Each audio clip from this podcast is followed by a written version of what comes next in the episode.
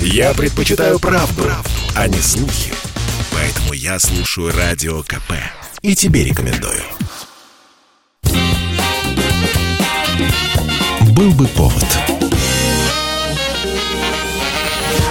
Здравствуйте, я Михаил Антонов. Эта программа «Был бы повод». 30 сентября на календаре и рассказ о событиях, которые происходили в этот день, но в разные годы, ждет вас в сегодняшней передаче.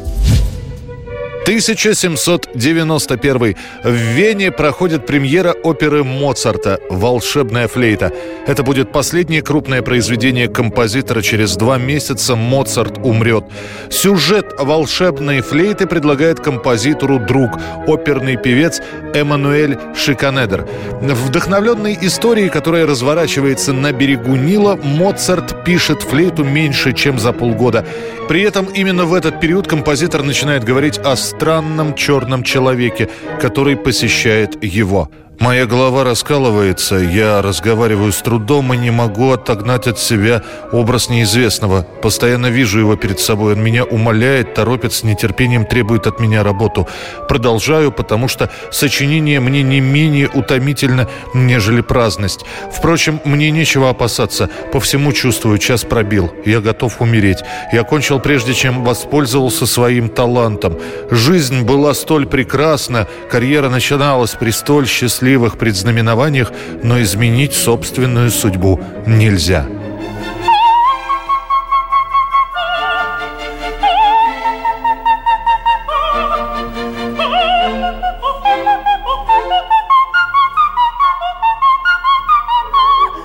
Австрия, Вена, театр Ауфдервиден, 30 сентября 1791 год, премьера «Моцарт в зале». Он дирижирует, он бледен, с него градом капает пот, но он выдерживает до финала, а на поклонах едва не теряет сознание. Придя домой после оперы, композитор тут же сядет за стол и начнет дописывать «Реквием».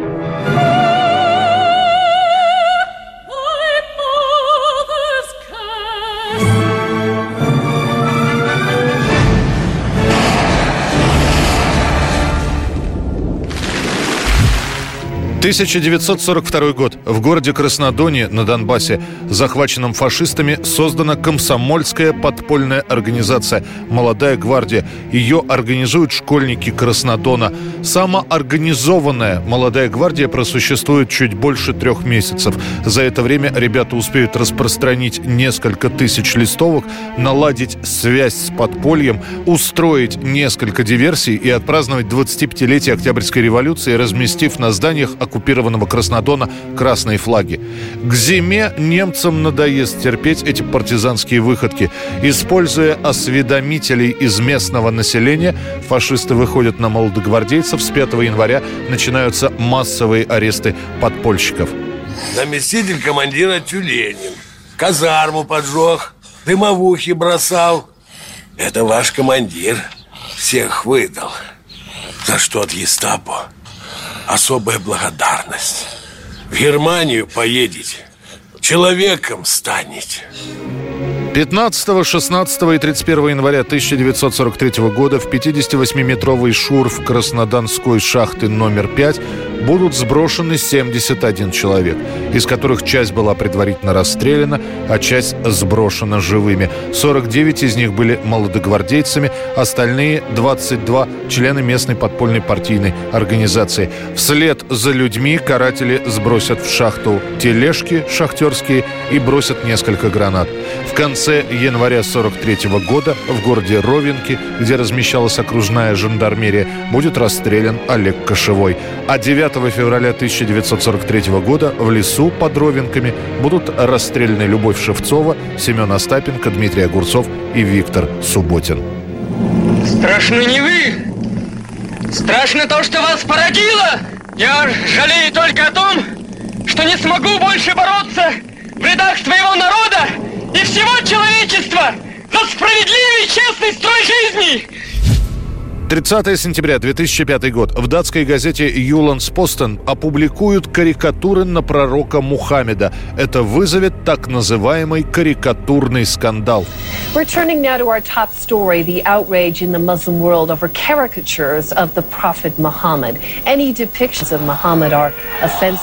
Faithful. Карикатуры потом воспроизведут газеты Норвегии, Швеции, Исландии, Германии Франции. Единственной мусульманской страной, которая осмелится опубликовать данные рисунки, станет Иордания. Однако редактор газеты, сделавший это, будет вскоре уволен.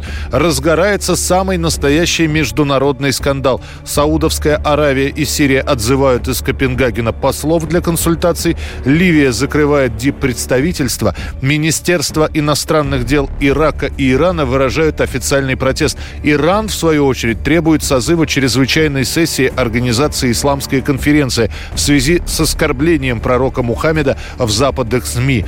В адрес карикатуристов звучат откровенные угрозы. В итоге художников приходится брать под охрану. Это не помешает одному человеку ворваться в дом карикатуриста Вестергора с топором преступника удастся задержать. Через три года после первой публикации пять датских газет снова напечатают изображение пророка Мухаммеда с тюрбаном в виде бомбы. Публикация носит явно протестный характер. Под ней будет обращение журналистов. Мы поступили так, чтобы показать, что стоит на кону в этом случае, и чтобы выразить нашу однозначную поддержку свободе слова, которую мы, как газета, всегда будем отстаивать. Год 1659. И согласно записям, которые осуществил и придумал Даниэль Дефо, Робинзон Крузо водрузил большой деревянный столб на том месте берега, куда его выбросило море, и вырезал на доске ножом крупными буквами надпись «Здесь я ступил на берег 30 сентября 1659 года». И там э, в своем дневнике Робинзон описал этот день. «Я несчастный Робинзон Крузо, потерпев кораблекрушение во время страшной страшной бури, был выброшен на берег этого угрюмого злополучного острова, который я назвал островом Отчаяния. Все мои спутники с нашего корабля потонули, и сам я был полумертв. Весь остаток дня, продолжал Робинзон, я провел в слезах и жалобах на свою злосчастную судьбу. У меня не было ни пищи, ни крова, ни одежды, ни оружия. Мне негде было укрыться. Отчаявшись получить откуда-либо избавление, я видел впереди только смерть. Мне казалось, что меня или растерзают хищные звери, или убьют дикари, или я умру с голоду, не найдя никакой еды. С приближением ночи я взобрался на дерево из боязни хищных зверей. Я отлично выспался, несмотря на то, что всю ночь шел дождь. Покинул Робинзон остров 19 декабря 1686 года, пробыв на нем 28 лет, 2 месяца и 19 дней. И музыкальное событие дня сегодняшнего. 30 сентября 1978 год. Во второй раз в течение нескольких месяцев Джон Траволта в дуэте с австралийкой Оливией Ньютон-Джон возглавляет британский хит-парад с песней «Summer Night». И это снова отголосок премьеры мюзикла «Бриолин», в котором Джон и Оливия исполнили главные роли. Это была программа «Был бы повод» и рассказ о событиях, которые происходили в этот день, 30 сентября, но в разные годы. Очередной выпуск завтра. В студии был Михаил Антонов. До встречи.